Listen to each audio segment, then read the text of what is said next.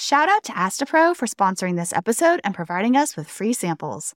Dress listeners, if you suffer from seasonal allergies like me, Astepro is your new go to. It has been super helpful to me this spring as it bursts into full bloom. And that's because Astepro is the fastest 24 hour over the counter solution for nasal allergy symptoms. Astepro is a first of its kind nasal allergy spray. It starts working in 30 minutes while other allergy sprays take hours. Astepro is the first and only 24 hour steroid free allergy spray, and Astepro delivers full prescription strength indoor and outdoor allergy relief from nasal congestion, runny and itchy nose, and sneezing. You too can get fast acting nasal allergy symptom relief like I have with Astepro. It gets me back in the game, ready to record the show for all of you.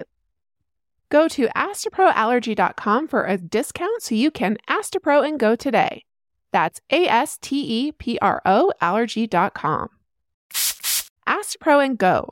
Use as directed for relief of nasal congestion, runny nose, sneezing, and itchy nose due to allergies. Save big money on plant protection supplies. Now at Menards. Defend your garden with Triazicide Insect Killer. Its fast acting formula protects lawns, vegetables, and many other plants. It kills more than 260 insects by contact, above and below ground. Choose from ready to spray, concentrate, or granular. Save big money on Triazicide Insect Killer at Menards. And check out our weekly flyer on Menards.com for all the great deals happening now. Save big money at Menards. Dress the History of Fashion is a production of iHeartRadio.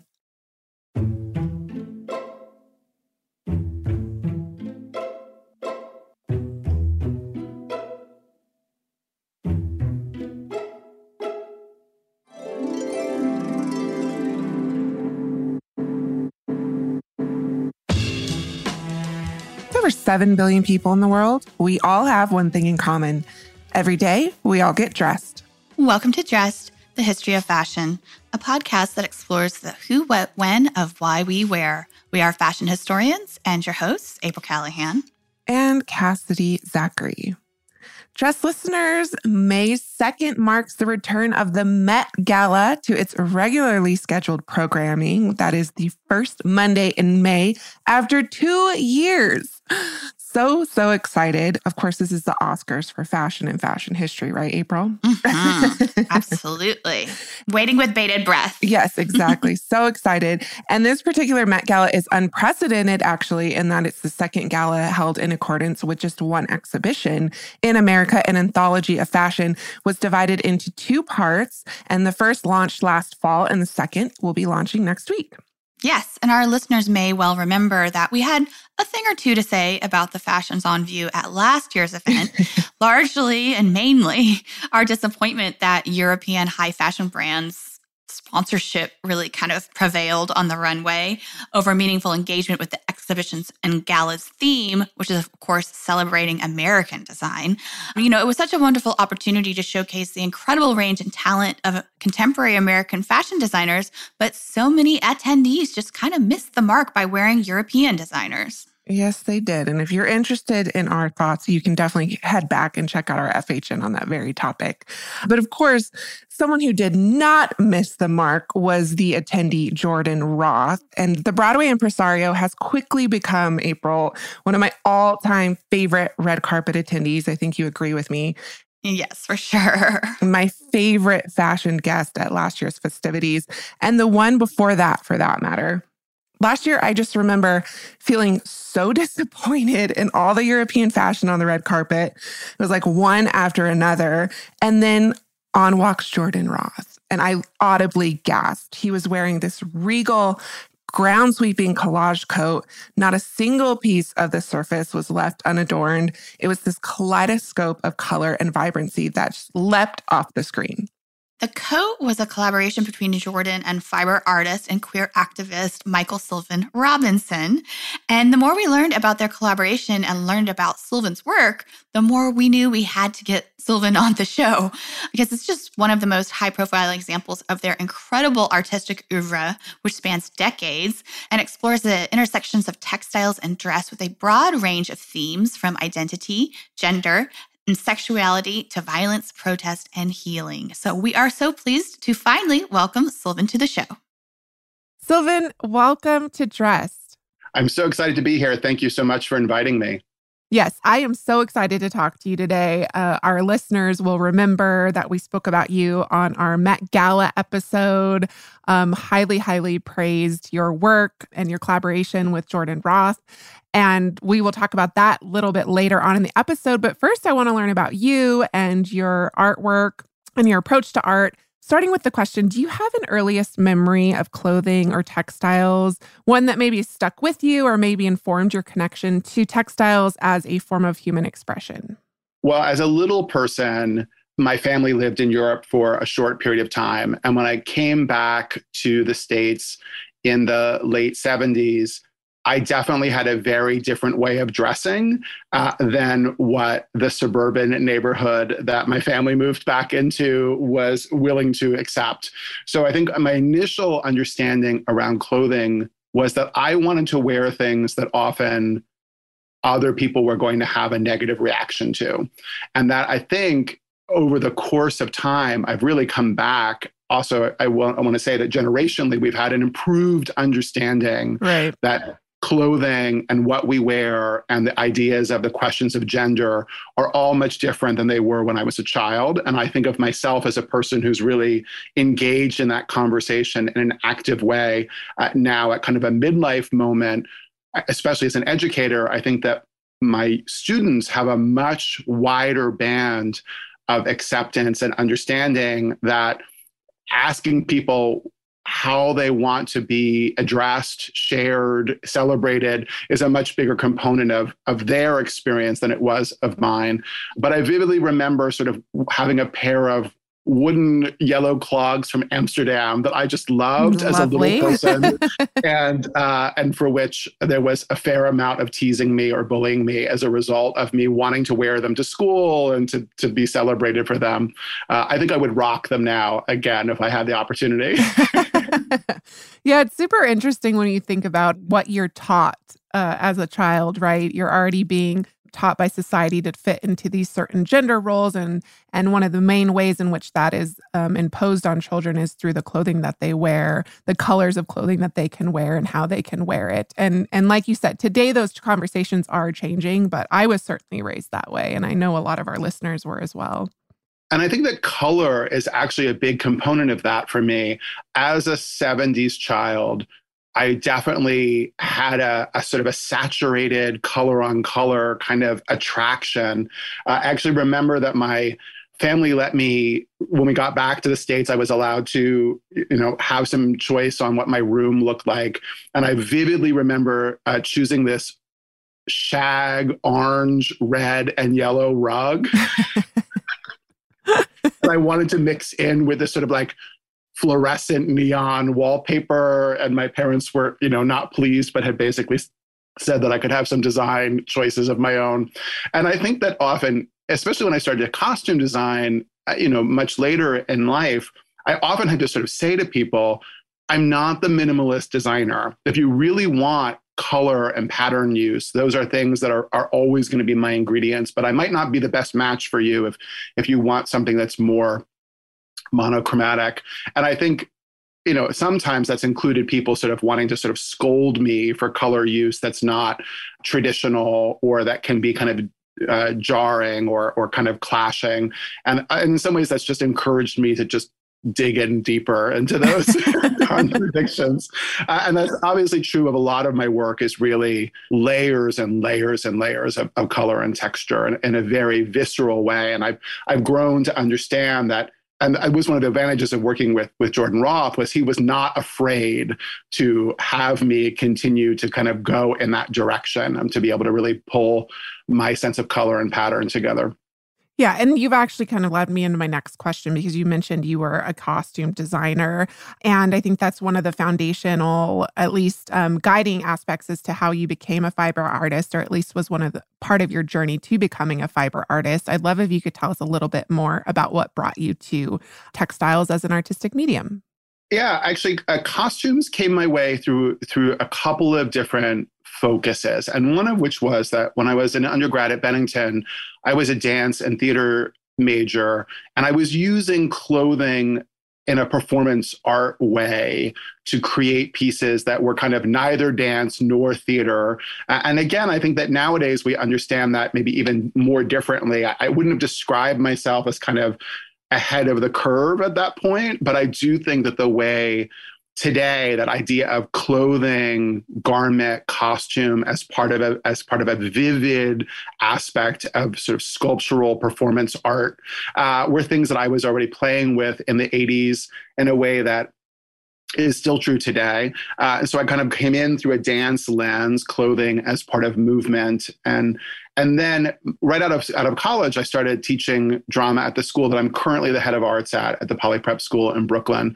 And part of my initial teaching position included costume designing the five main stage shows that we do there and Poly invested in some basic you know construction skills for me and and i actually had a pretty decent post school costume career. I mean i've always i've always been teaching and costumes were a big part of my teaching work for a long time. But i was able to start you know working kind of at a, you know at an off off broadway level in my first new york chapter.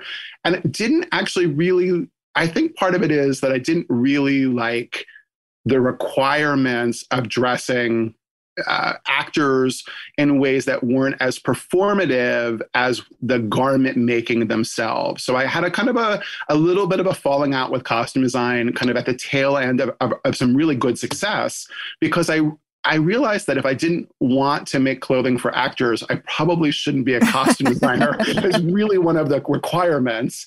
Uh, and then I gave up making clothing for people for quite some time.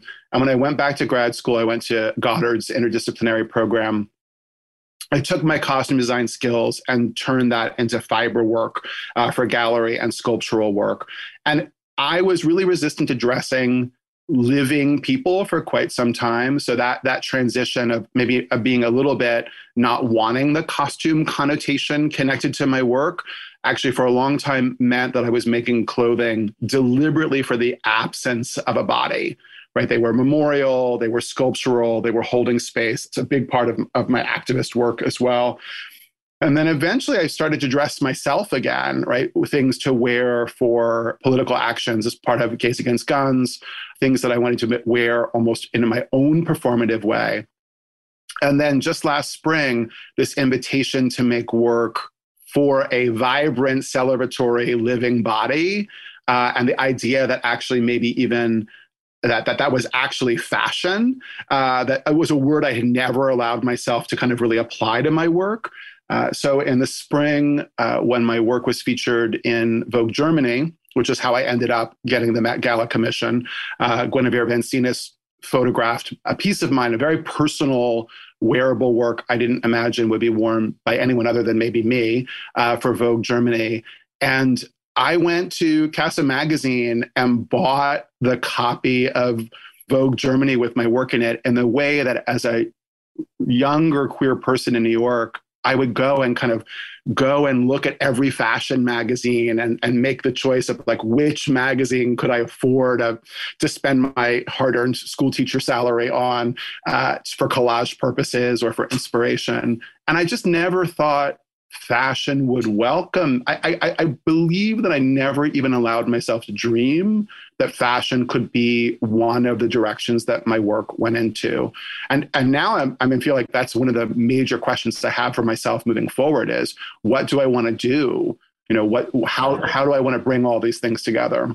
Yeah, and that's something I love about your work because you really demonstrate the multifaceted dimensions of clothing because you have clothing that's not even meant to be worn, but it still it still is imbued with so much meaning and power on a wall versus the meaning and power it imbues on a body, for instance. And so you really demonstrate that diverse range of the power of dress yeah, one of my pieces, uh, you know, uh, I do these memorial garments for my work with Gays Against Guns that archive names and, and histories of people who were killed by gun violence. And so I, I I make one a year. So I made one last year for 2020, and I'm, I'm now finishing the one for 2021. And I've worn the garment in actions as part of marshaling. So there's a visible presence of those names. But then, of course, that piece traveled to the Wisconsin Museum of Quilt and Fiber Art and is being shown in Tennessee right now. And so it's also a way that that clothing and the, and the absence of a person inside the clothing is also helping hold and share stories kind of across the nation around this question around the impact of gun violence on on Americans, which is uh, which is you know astounding astounding level of people uh, impacted by gun violence.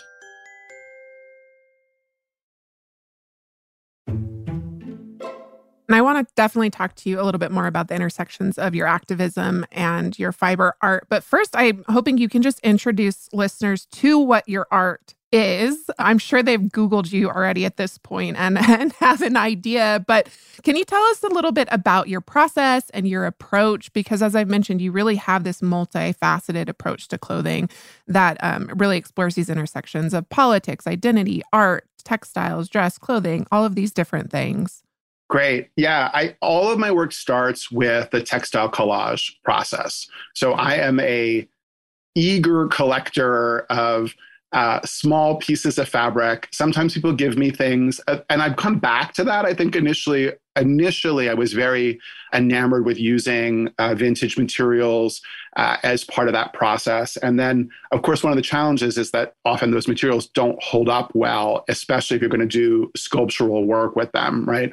So I, but I have come back to using a fair amount of what I would describe as hybrid quilt techniques. I'm not a quilter per se, but that work really firmly is anchored in some of the things that I do. So a lot of handwork, piecing pieces together, sometimes quite fragile, and other times just regular cotton print uh, materials.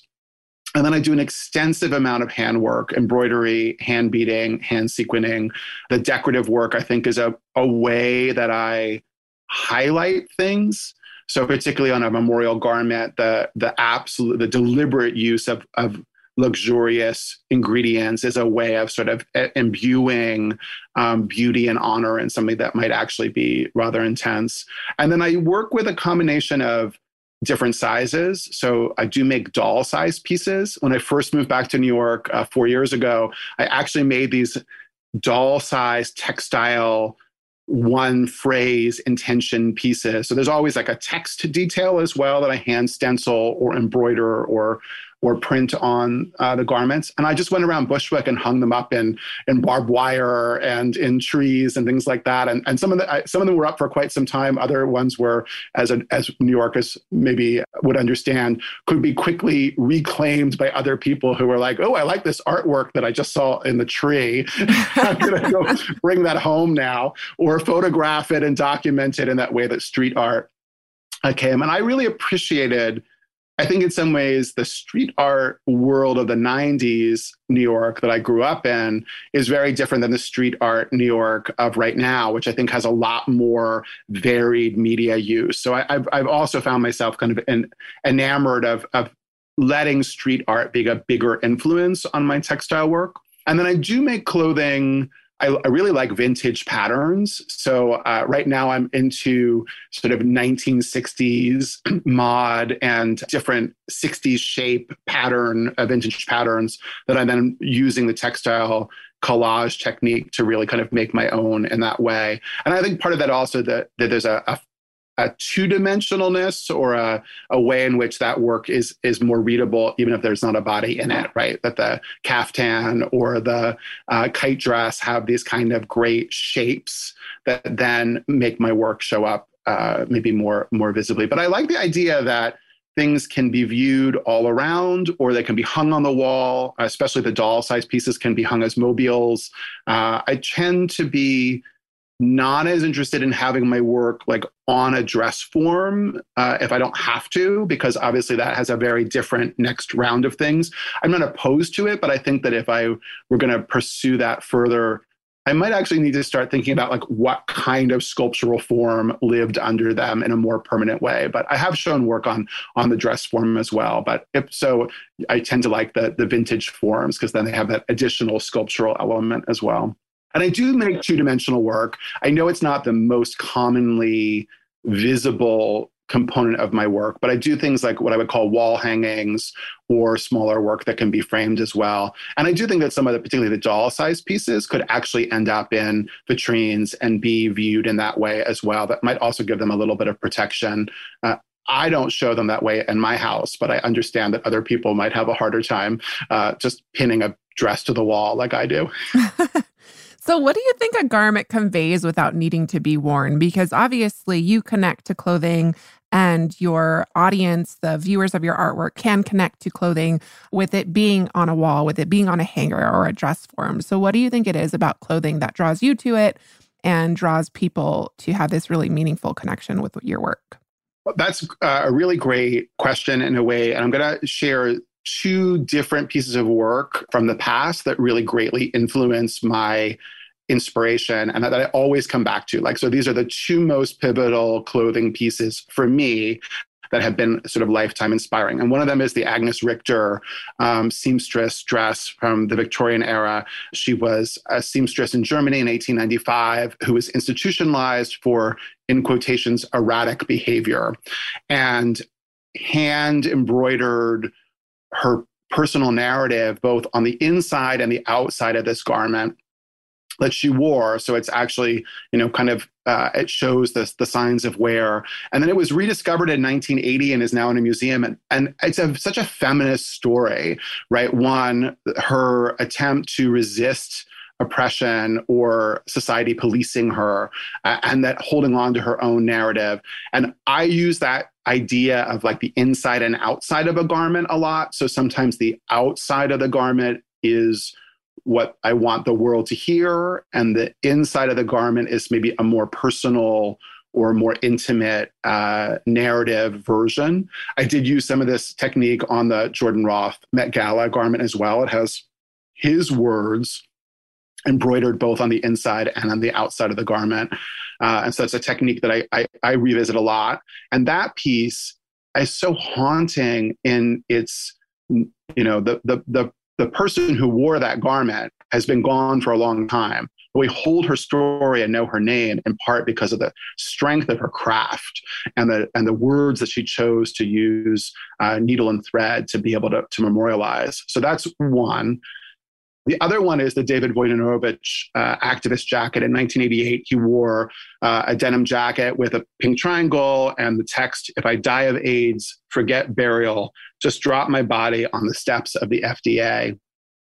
And that jacket is really one that we see in photographs right? So there's a photograph of a live action that he wore this piece, this piece in, and that's one of the vivid act up queer activism of the 90s uh, moments captured in a photograph uh, and then often reshared right in a world aids day just came by and it's a you know a frequently shared uh, photo from that era and i think about that a lot that a, an activist garment needs an immediately understandable message right? So if you're wearing clothing at an action and it's got a slogan on it, you, you need it to be able to be able to be seen and viewed and understood and responded to. And I think that's that's probably one of the most impactful garments that had a real moment and a real action and a photograph captured it and it's now a, a, part of history in a way that we come back to and i think that some of my Gays Against Guns work may also have that kind of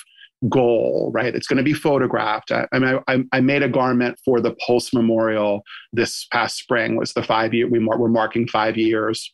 I wore that I had all the names on it, and you know, and it, was photographed by Vogue. Uh, and so it shows up in that way. There's something about the use of garment and clothing and and text based work for me as well that that captures attention, speaks to something evocative. Yeah, and I think it's also because we all wear clothing it's this instantly relatable and often aspirational aspect of our lives that we can all connect to in a very intimate way.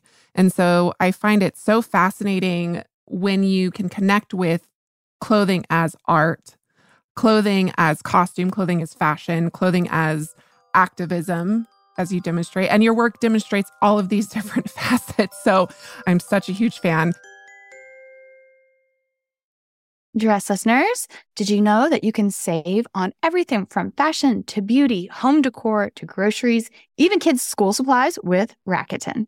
Rakuten is a shopping platform that partners with over 3,500 stores across every category beauty, clothing, electronics, home, department stores, pets, you name it. You're already shopping at your favorite stores, so why not be saving while doing it? It really is a no brainer. How does it work, you ask? Well, stores pay Rakuten a commission for sending them shoppers, and Rakuten shares the commission with its members. You get paid via a check or PayPal quarterly. Membership is free and it's easy to sign up. So join the 17 million members who have already saved at their favorite brands. Start all your shopping at Rakuten.com or get the Rakuten app to start saving today. Your cash back really adds up. That's R A K U T E N.com. Dress listeners, whatever your reason for wanting to learn a new language, whether it's an upcoming international adventure, communicating with your friends and family abroad, or even professional purposes, Rosetta Stone has got you covered. As the trusted expert in language learning for 30 years now, you can join millions of Rosetta Stone users to learn any of the 25 languages offered.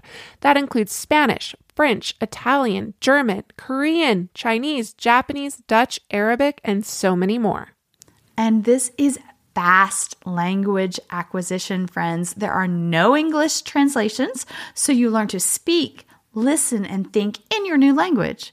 And right now, you can get lifetime access to all 25 of Rosetta Stone's language courses for 50% off. That's language learning for 25 languages for the rest of your life, which, Cass, is frankly amazing. It is. And what are you waiting for, dress listeners? Don't put off learning that language. There's no better time than right now to get started.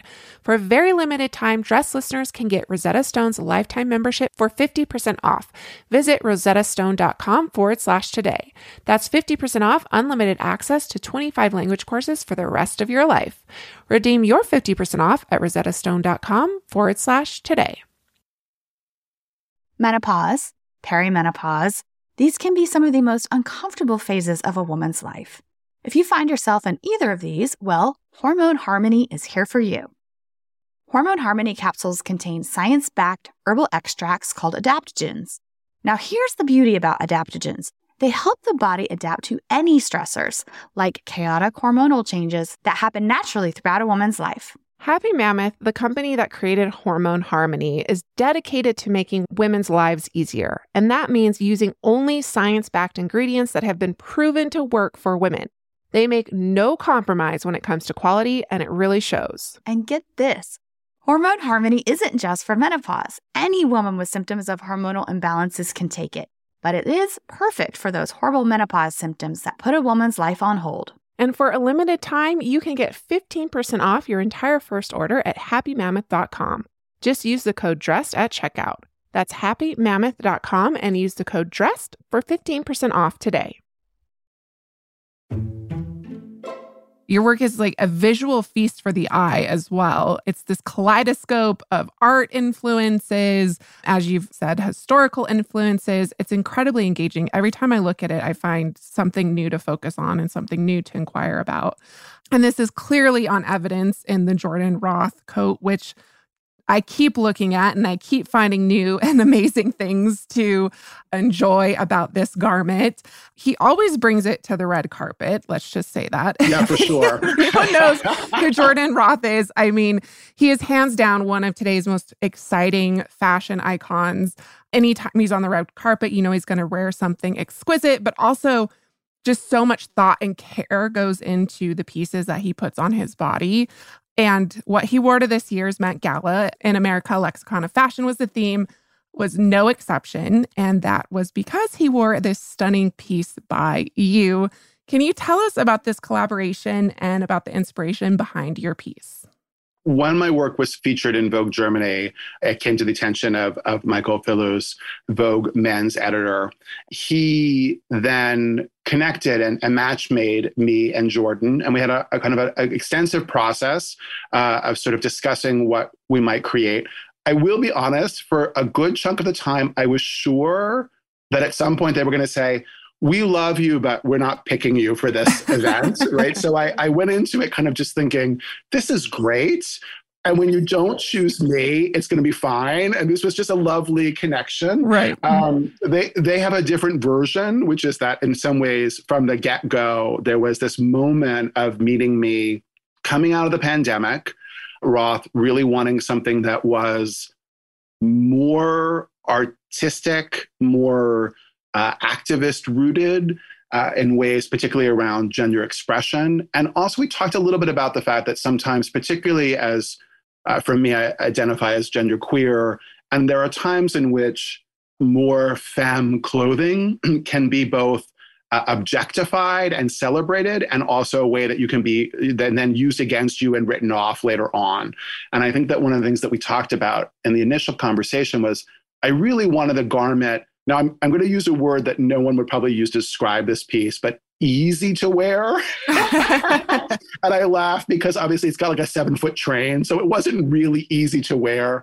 But I mean, in terms of the fact that I wanted there to be a, a quality of protection, of care, that the textile work and that particularly because I, I, I had initially proposed to use uh, written words that Jordan Roth had shared as part of the proposal process, and those are the only words on the on the garment. So both inside in the lining and also all, across the surface of the piece are Jordan's words, and you know, they're embroidered or sequined or beaded, and that was a really personal process. And i was so grateful that that was something that kind of in, intrigued him and interested him. And one of the things that was kind of nice about that was we had this great conversation around an activist clothing has a slogan that you're reading like a billboard maybe.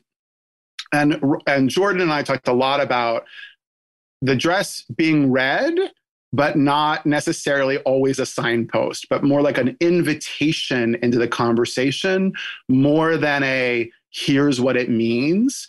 And i really appreciated the ways that that jordan really like this was an area that we had a lot of conversation about. And I think it makes the piece stronger.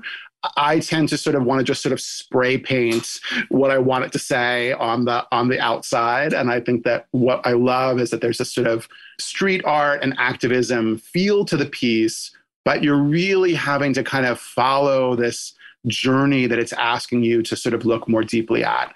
And obviously we had a lot of conversation around the genderedness of clothing people often say, is it a coat? Is it a gown? Is it a, and I think it's like all of those things and none of those things, uh, which I think is also part of its success, is that it has these historical references, but then it's not, and then some new things, and uh, you know, it's got this kind of you know coat of many colors kind of thing as well. Um, when it, when we showed up in the New Yorker as a cartoon, I particularly thought we had really hit kind of a cultural moment. yes. That was definitely a high point. Yes, absolutely. And the other thing I just want to say is that for me, one of the great excitements about this project was the invitation to work with Michael and Bill Ball, the uh, dressmaker master technician uh, who works with Vogue all the time. So, one of the things that came my way was an opportunity to do me with like the master class of the top top professionals uh, including jordan who knows you know has a very clear idea of what uh, he wants to wear and why and fashion and, and this idea of choosing someone not from a fashion house per se but to work with so individually was such a gift. Uh, i feel like a life-changing gift for sure. And bill ball worked so closely with me on the construction and was kind of protective of me. I think often you know had to keep sort of saying, you just keep doing all this handwork and we will continue to make sure it, you know it fits the way it's supposed to and and that uh, all the alterations and the tailoring go the, to the degree that is expected of this category. I think there was a moment where i finally watched it walk out the door of the mark hotel and jordan into this you know sea of, of people taking the photographs.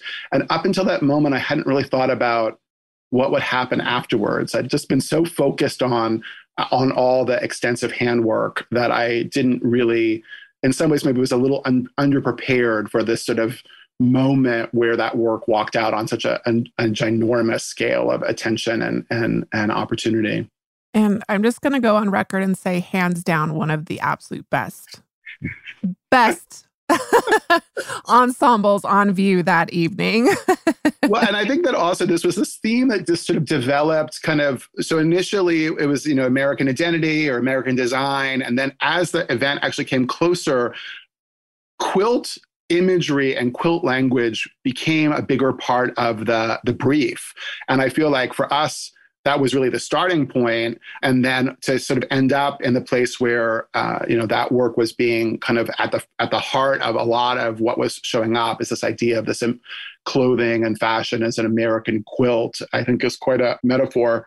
The other thing i'll just say is that i when i knew the commission was mine uh, i reached out to a friend who uh, Valerie marcus Ramshur who's the uh, head of the costume design program at Rutgers, and immediately said, I'm going to need some help really quickly, uh, and gained uh, a number of former students from that program uh, and from costume design technicians. So in some ways, I went back to my costume roots to really get this project done. Right, I knew that actually the people who were going to bring the techniques that I I wanted to use in a very artful, sculptural, wearable art way. That that actually the getting it done really needed to come back to costume people. Uh, and I had a great team of, of young people who work with me very closely, and uh, for which their handwork is really embedded in that tapestry as well. Wonderful, absolutely wonderful. And how long did it take you to construct it? So the finished garment pre alterations arrived back in my studio in July. and then the entire surface and the inside, because there's also some, some detail work on the inner lining, all that handwork had to happen between July and September 13th. So I think I had seven weeks in a lovely way, it was a little bit like being Rumpelstiltskin, right? Which I just had to keep spinning gold and spinning gold and spinning gold, and uh, and the studio was just covered in you know the gold sequins and and and detrius from all that that handwork uh, for quite some time. But the team really really brought it home for me. I mean we just uh, you know masked working on the floor sitting under different layers of the of the train working together was really uh, there were a lot of hands on this. So, I want to talk a little bit more about the meaning behind the garment and the meaning that's literally hand sewn into this piece, because Jordan has talked about the conception and the idea behind it. He told Vogue, when I knew what the exhibition would be exploring, I immediately went to the idea of identity and how, for me, identity is a construction just as a garment is a construction. Can you talk a little bit about how you worked that concept into this design? Yeah, and that's actually one of the major text details that's all hand sequined on the bottom of the train is identity as a construction. Uh, and I think that that idea that we wear our identities in some ways, and, and particularly if you are a person in the world uh, for whom identity is a, is often a politicized experience, whether you chose to or not, right? So I think about the way that clothing for women is you know is always politicized, whether or not uh, the the woman wearing it thinks so or not right that women's clothing is often policed and scrutinized and and judged in ways that wearing a, a men's suit is less less so, right? So if you're wearing the good tuxedo on the red carpet, you're not under as much scrutiny as as a counterpart in a couture gown or or being Billy Porter in some wonderful mix of of tux and and gown. I was gonna say, unless it's Billy Porter in a tux ball gown, in which case you're going to be under a lot of scrutiny. Correct. Uh, and then we also talked a lot about the ways in which there can be pressure to be wearing things to open space for other people. Uh, and that that idea that there's some additional weight on what you're wearing because you're you're making space for people to come and i think that that's partially where for me that, that i often use the the symbols of the eye uh, as part of my of my of my regular garments and i think of that in, in a protection way as well as a counter projection right? So that some ways the garment is looking back at the people who are looking at it.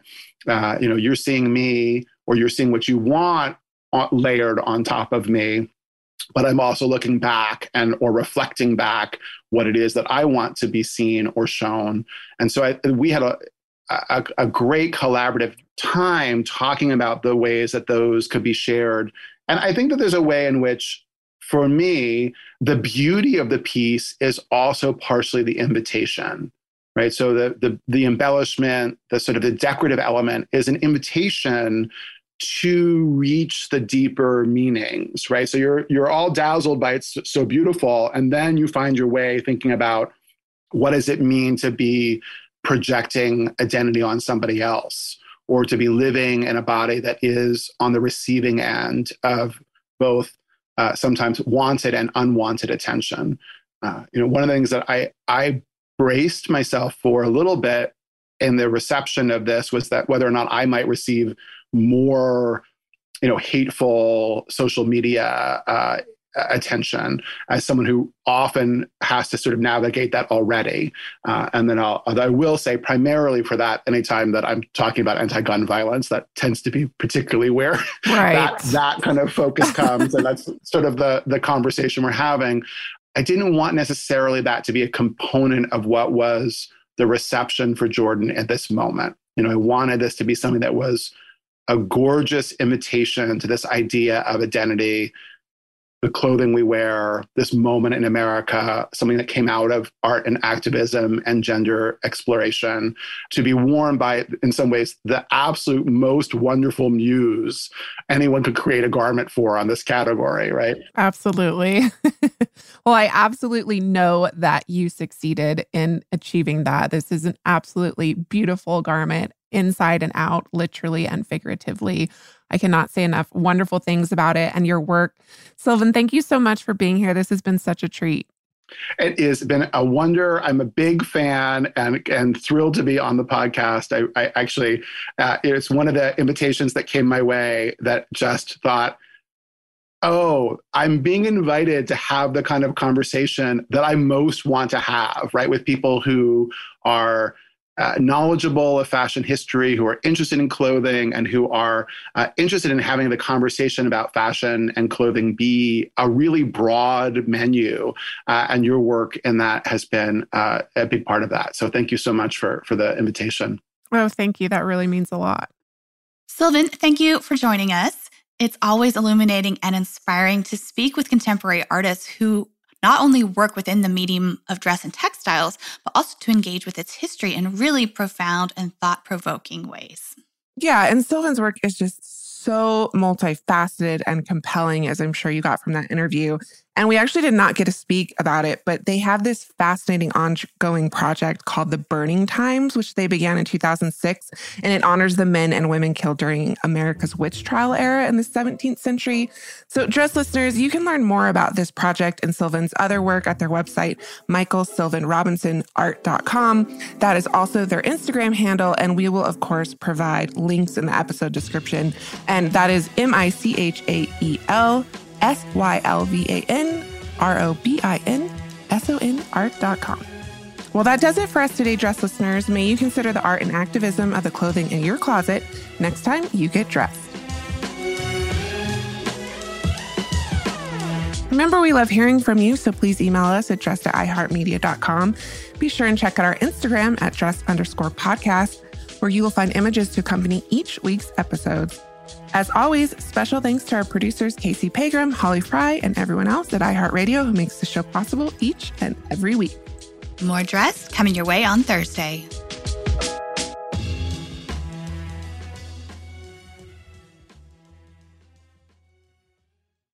Dress, the history of fashion, is a production of iHeartRadio. For more podcasts from iHeartRadio, visit the iHeartRadio app, Apple Podcasts, or wherever else you listen to your favorite shows.